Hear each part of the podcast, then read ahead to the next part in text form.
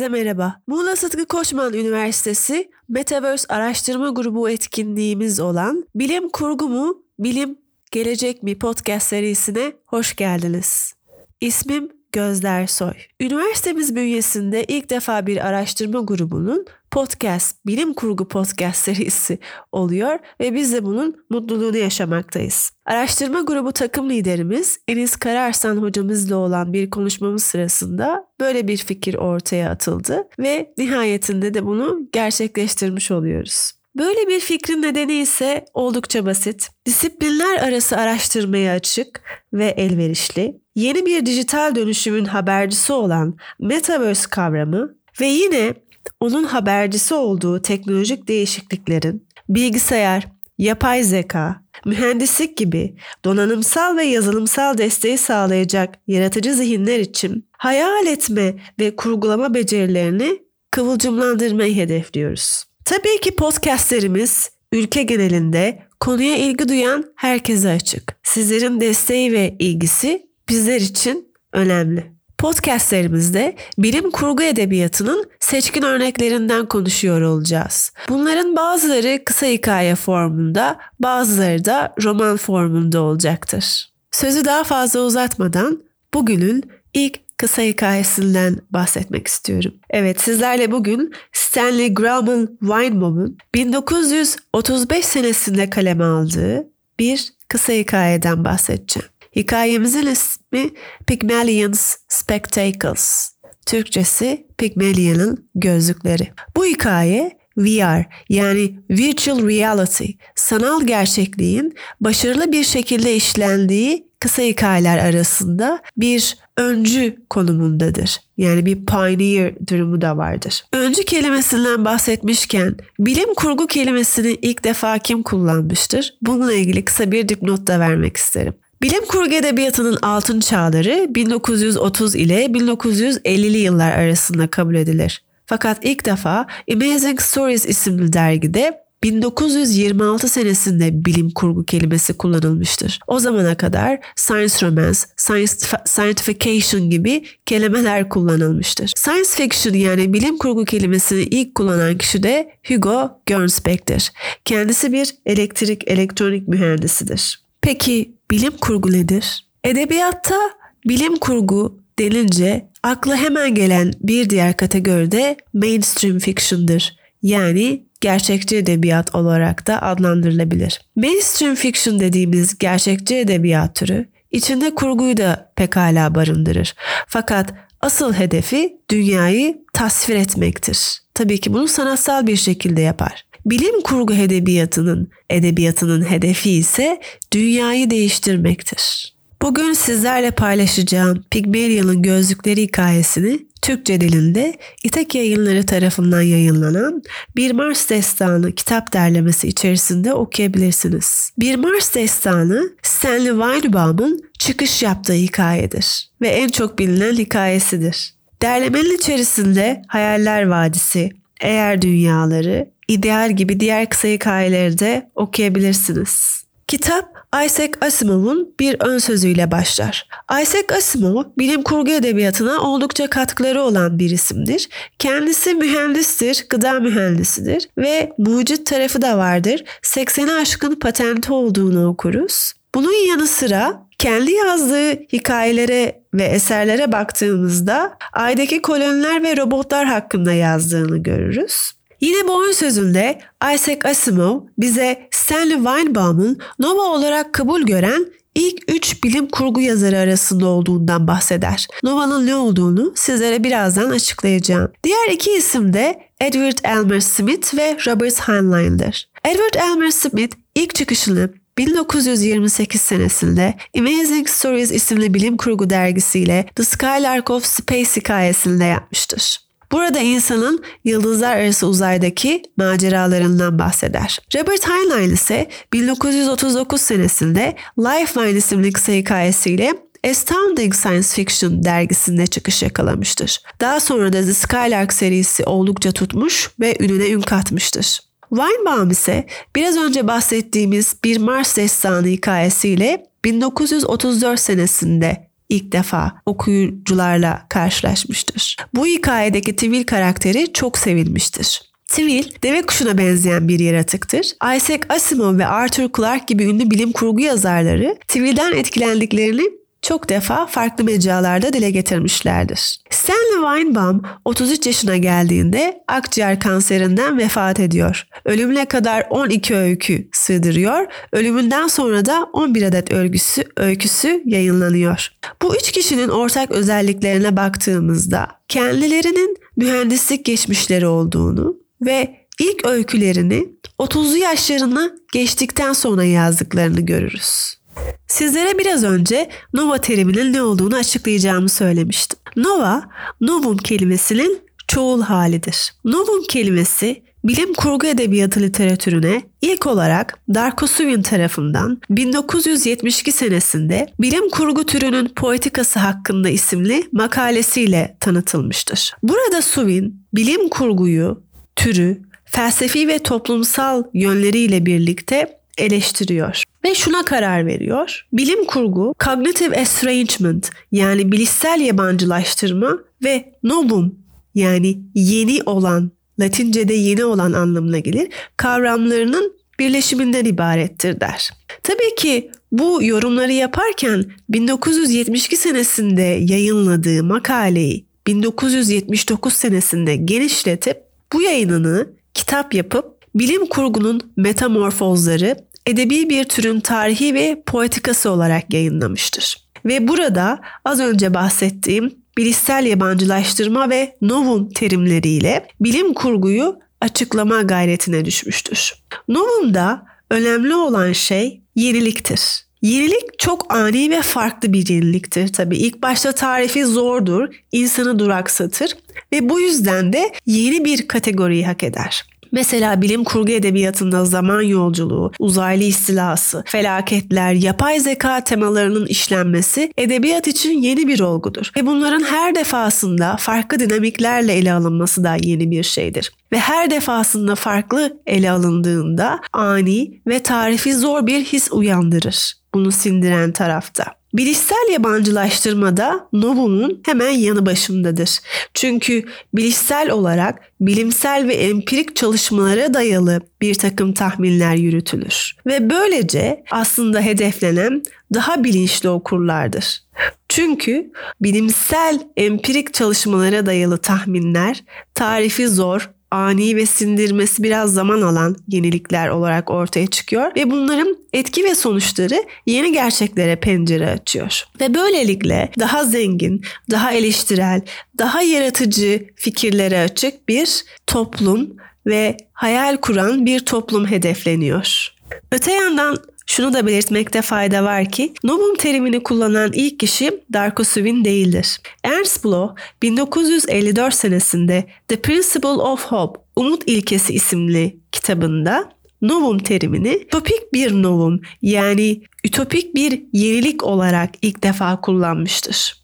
Alman filozof novumu rahatsızlık veren, insanı duraksatan, düşündüren bir yenilik olarak görmüştür. Ve tabii ki de daha sonra Darko Suvin bunu bilim kurguya entegre etmiştir. Çünkü bilim kurgu edebiyatının kendisinde de hem okur hem yazar hem eleştirmen olarak uyandırdığı his bir duraksama ve rahatsızlık verme hissidir. Fakat bunu daha sonra eleştirel ve yaratıcı düşünmeye doğru evirmiştir. İşte bahsettiğimiz bu üç bilim kurgu yazarı Isaac Asimov tarafından Nova olarak addedilen bu üç kişi bilim kurgu edebiyatına yeni bir soluk kazandırmışlardır. Stanley Weinbaum'un 1935 senesinde yayınlanan Pygmalion'un gözlükleri hikayesi Yunan mitolojisinden ilham almış ilk başarılı sanal gerçeklik deneyimi kurgu hikayelerindendir. Romalı şair Ovid, Metamorfos'un 5. kitabında bu efsaneden şu şekilde bahseder. Pygmalion günümüz Kıbrıs adasında yaşayan bir heykeltıraştır ve fil dişinden idealindeki kadını şekillendirir. Çünkü aradığı kadını etrafında bir türlü göremez. Dönemin kadınları doğanın kendilerine verdikleri güzelliklere hor davranmışlar ve biraz da Tanrıça Venüs'ü kızdırmışlardır. Tanrıça Venüs Roma mitolojisindeki Venüs'tür. Yunan mitolojisinde kendisini Afrodit olarak tanırız. Daha sonra Pygmalion idealindeki kadını heykele döker ve yaptığı heykele aşık olur. Heykelin ismini Galatea koyar. Heykeli o kadar gerçekçi yapar ki kendi kendine bazen şu soruyu sorar. Could this be flesh or was it ivory only? Bu gerçek mi yoksa sadece bir heykel mi? Sonra kendi kendine yine şöyle der. Hayır hayır sadece çok gerçek duruyor. Fakat buna rağmen ona hediyeler alır. Onu değerli kumaşlarla süsler. Süslü entariler giydirir. Çiçekler koyar. Mücevherler takar. Kolyeler, yüzükler ve sayısız pırlanta. Derken Venüs Festivali zamanı gelir ve Pygmalion Tanrıça Venüs'e dua eder. Şöyle der. Tıpkı heykelimdeki gibi birine eş olarak istiyorum. Ağzı heykelimi eş olarak istiyorum demeye varmaz. Lakin Venüs onun niyetini çok iyi anlar. Aniden ışık olup belirir ve dileğinin gerçek olacağını söyler. Pygmalion eve gittiğinde heykelini öper ve onun insan bedeninin sıcaklığına eriştiğini hisseder. Galatea artık gerçek bir kadındır. Pygmalion Venüs'e övgüler yağdırır. Kelimeler kifayetsiz kalmıştır. Galatea ve Pygmalion evlenirler ve bir kızları olur. Bu mitolojik hikayeden yola çıkarılarak psikolojide de Pygmalion etkisi diye bir kavram vardır. Pygmalion etkisi ilk başta imkansız gibi görünen bir şeyin eğer insanın istediği takdirde buna inanarak, sebat ederek, bunun için gerekeni yaparak istediği şeyin mümkün olma ihtimali olması üzerine bir kavram olarak açıklanabilir. İrlandalı oyun yazarı George Bernard Shaw'un da 1913 senesinde kaleme aldığı Pygmalion isimli bir oyun vardır. Burada Profesör Higgins bir fonetik uzmanıdır ve çiçekçi kız Elisa Doolittle'ı bir hanımefendiye dönüştürmeye çalışır. Elisa işçi sınıfından olduğu için Cockney aksanı ile konuşur ve profesör de konuşmaya çok önem verdiği için kendisinin düzgün bir İngilizce ile konuşması mümkün olursa onun bir hanımefendi olarak algılanabileceği düşüncesiyle yola çıkar. Ve aslında bu oyunda insanların görünüşleri ve toplumsal ön yargı ilişkisi işlenmektedir. Daha sonra bu oyun 1964 senesinde Beyaz Perde'ye adapte edilmiştir ve Audrey Hepburn'un başrolünde My Fair Lady filmi olarak popülarite kazanmıştır. Kısa hikayemize dönecek olursak, Pygmalion'un gözlükleri hikayesindeki esas kahramanımız Dan Burke. İkinci önemli karakterimiz de Profesör Albert Ludwig. Profesör Central Park'ta dolanıyor ufak tefek bir adam ve hikayeye kısa bir soruyla başlıyor. Fakat gerçeklik neydi? Bu esnada Dan Burke ana karakterimiz iş arkadaşlarıyla bir partiden bunalmış, hafif alkol almış, hava almak için de Central Park'a geliyor ve burada profesör ile karşılaşıyor. Profesör Dan Burke'i hafif süzdükten sonra kendisine şöyle diyor. Gerçekten kaçmak için içiyorsun fakat gerçek bile rüyadan ibaret. Bunun üzerine Dan Burke bu ifadelerin aslında Bishop Berkeley'in terimi olduğunu anımsıyor. Bishop Berkeley bir profesör, idealizm görüşünü savunan bir profesör. Dan bunun üzerine şöyle diyor. Bu Berkeley'nin savunduğu terim değil mi? Berkeley şöyle dememiş miydi? Biz görmeyiz, hissetmeyiz, duymayız, tatmayız. Fakat aslında duyumsarız. Bunun üzerine Profesör Ludwig şöyle diyor. Duyumsamalar zihnimizde yarattığımız fenomenlerdir. Onlar sadece zihnimizde yer alır. Gerisi ise bizim algılama ve yorumlama becerilerimize dayanır. Örneğin der şu karşıdaki bina. Onu görüyoruz. Fakat onu algılama, onu duyumsama ve onu tasvir etme yeteneği bizim beynimizdeki çıkarımlarımıza dayalı diyor. Dan Burke'ün de fark ettiği gibi Bishop George Berkeley 1685-1753 seneleri arasında yaşamış. Oxford doğumlu, Trinity College Dublin eğitimli İngiliz bir düşünürdür. Aydınlanma çağı düşünürlerindendir ve bu yüzden modern idealist olarak anımsanır daha çok. Kendisinin optik ve matematik üzerine önemli çalışmaları vardır. 1710 senesinde henüz daha 25 yaşındayken Esse Est percipi yani to be is to be perceived diyen kişidir. Burada nesnelerin, insanların onları algılama kabiliyeti üzerine var olduğunu savunan kişidir. Algılamanın önemli sürekli vurgular. Ve de zihni, beyni merkeze alır. All reality is effectively mental der. Bütün gerçekliğin efektif olarak zihinde var olduğunu savunur. Karl Popper 1994'te yayınladığı bir makalesinde Bishop George Berkeley'nin nasıl modern fiziği yansıttığını 21 ilke ile belirtmiştir. Algı üzerine Dan Burke ve Profesör Ludwig arasında geçen bu diyalogtan sonra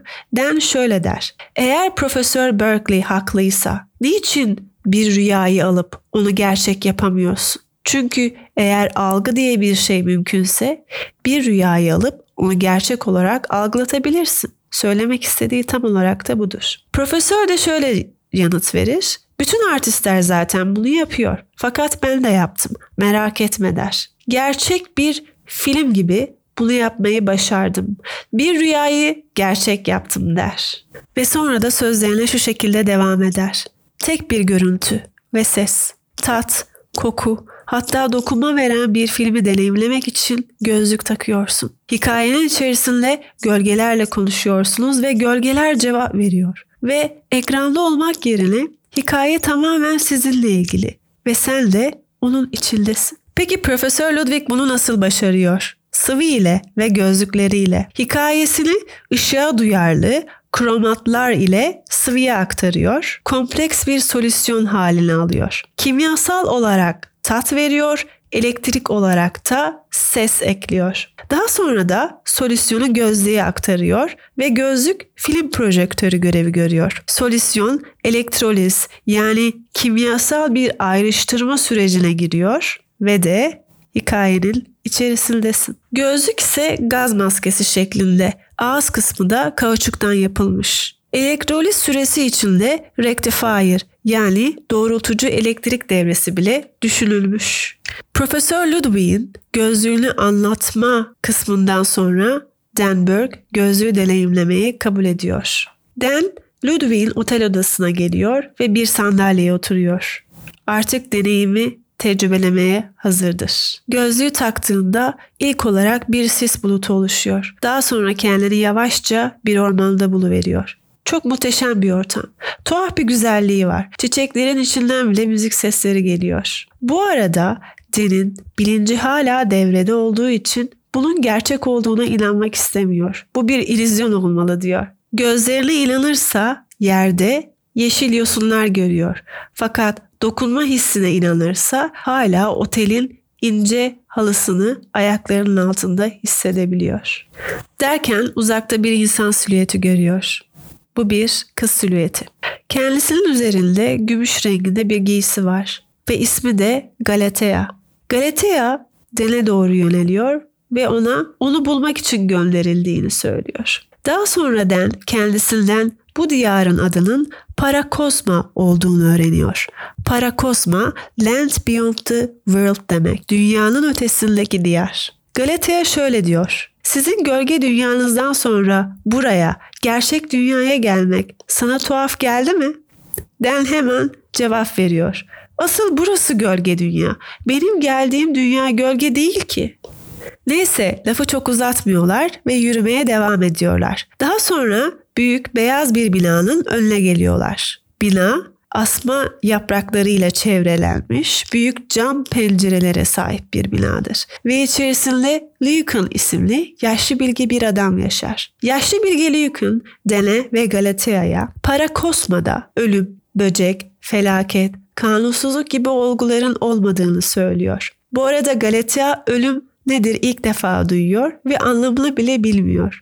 O nedir ki diyor. Su perisi gibi güzel olan Galatea'nın ülkesinde ölüm diye bir şey yoktur. Çünkü kişiler istedikleri yaşta yaşlarını durdurabiliyorlardır.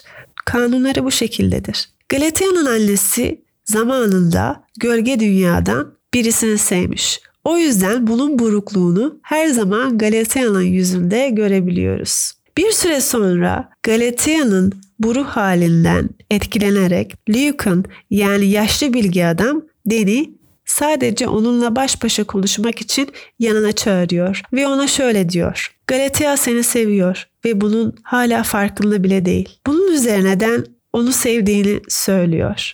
Fakat Luke'un onların sevgisinin parakozmada mümkün olmadığını ifade ediyor. Den için bunu sildirmek biraz zaman alıyor. Bunun üzerine Galatea ile baş başa konuşmak istediğini ifade ediyor. Den Galatea diyor ki gitmeyeceğim. Burada Parakozmo'da kalacağım. Galatea'da olmaz diyor. Peki şöyle yapsak, ben bir gün yaşlanmayı seçeceğim ve böylece öldüğümde senin öldükten sonra gittiğin dünyaya gelebilirim. Bu tek yol diyor. Ve sonra da diyor ki o güne dek de seni sevmeye devam edebilmek için sana bir isim vereceğim. İsim olarak da Filametros ismini seçiyor. Bu arada Den ona bu ismi tekrar söyletmeye çalışıyor fakat Galatea Filometros ismini tekrar söylemiyor. Yavaş yavaş parakozmada sisler oluşuyor ve Den uyandığında tam olarak 5 saat otel odasında sandalyenin üzerinde gözlüklerle oturduğunu fark ediyor. Ludwig'i ortalarda göremiyor ve kendi otel odasına dönmeye karar veriyor. Ve otel odasına döndüğünde aslında bir gölgeye aşık olduğunu fark ediyor, ağlıyor ve de bir süre sonra uykusu gelip dinleniyor. Ertesi sabah uyandığında dün gecenin ne kadarı gerçekti sorusunu kendine sormadan edemiyor. Acaba alkolün etkisi mi vardı diyor ve gerçek ve rüya ayrımını idrak edemiyor. Aylar sonra Profesör Ludwig görüyor. Ludwig ona her şeyin fotoğraf hilesi olduğunu izah ediyor. Üç boyutlu bir fotoğraf. Derin Parakozma'da sesini duyduğu ses kendi sesi değil Ludwig'e aitmiş. Beyaz Ev'de kampüste bir bina. Profesör Ludwig kafasının üzerine yerleştirdiği fotoğraf aparatı sayesinde gözlemci ile aynı şeyleri görebilmeyi hedeflemiştir. Daha sonradan şöyle der. Peki Galatea, o da gerçek miydi? Profesör Ludwig Galatea'nın yeğeni Leah olduğunu söyler. Lia bir üniversite öğrencisidir. Ve sonra da şöyle ekler Ludwig. İstersen seni kendisiyle tanıştırabilirim. Den çok mutludur çünkü Parakosma'ya ulaşmıştır. İşte Profesör Ludwig'in oluşturduğu fotoğraf hileli bu makina, bu film VR gözlüğünün yani sanal gerçeklik gözlüğünün ilk hayal edilme zamanı olarak kurgu edebiyatında yerini almıştır. 1956 senesinde yani Pygmalion'un gözlüklerinin yayınlanmasından yaklaşık 20 sene sonra Sensorama VR Machine icat edilmiştir. Sensorama VR Machine Morton Heilig tarafından icat edilmiştir ve aslında oldukça büyüktür. İçerisine 4 kişiyi bile alabilecek büyüklükte. 3 boyutlu bir video içerisinde koku ve titreşim de var. Yani his de mümkün. Daha sonra 1965 senesinde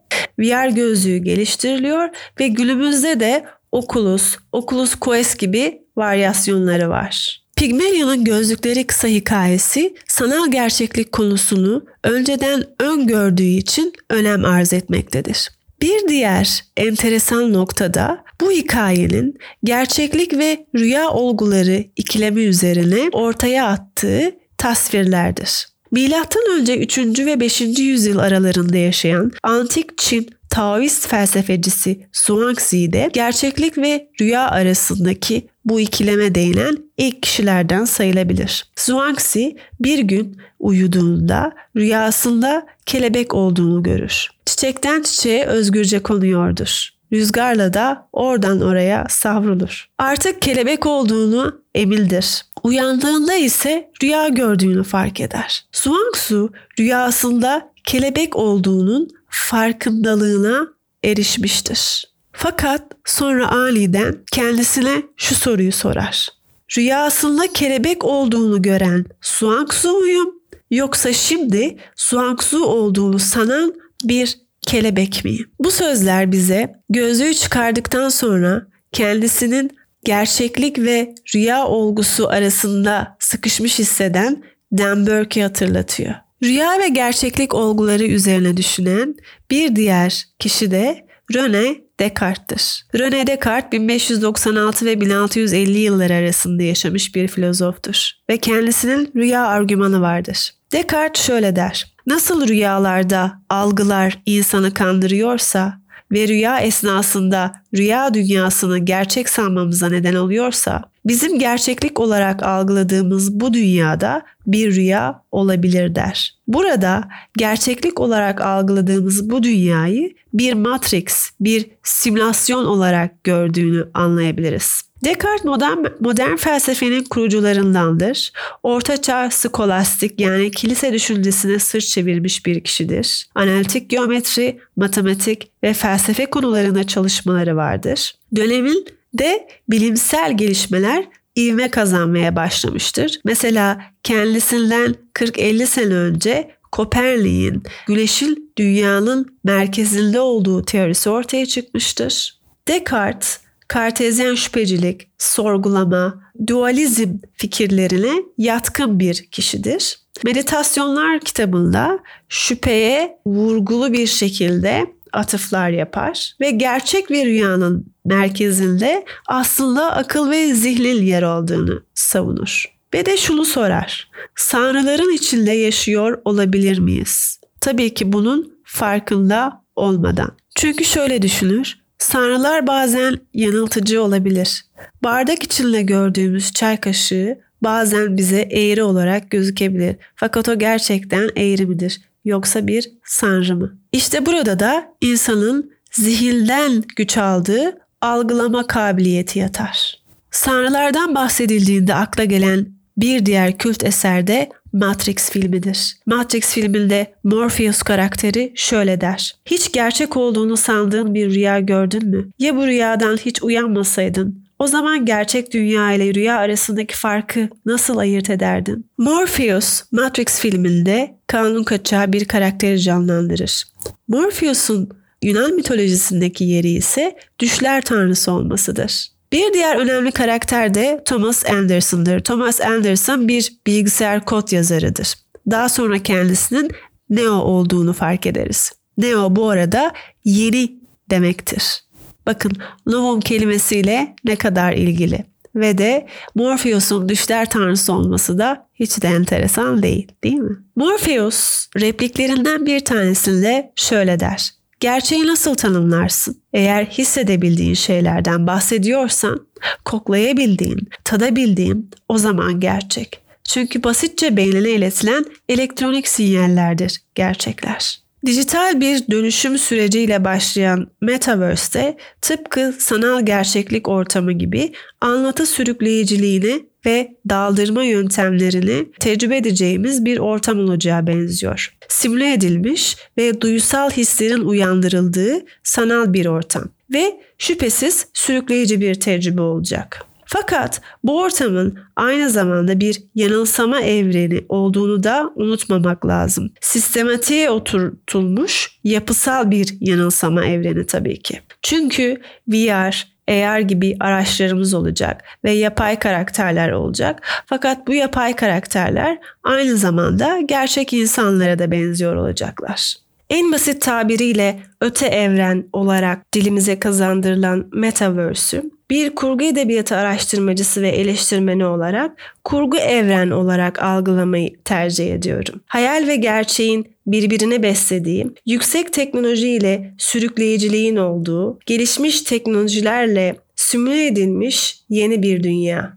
Umarım bu hafta sizlerle paylaştığım Stanley Weinbaum'a ait 1935 senesinde kaleme alınan Pygmalion'un gözlükleri kısa hikayesini beğenmişsinizdir. Haftaya sizlerle farklı bir içerikle buluşmak üzere. Hoşçakalın diyorum.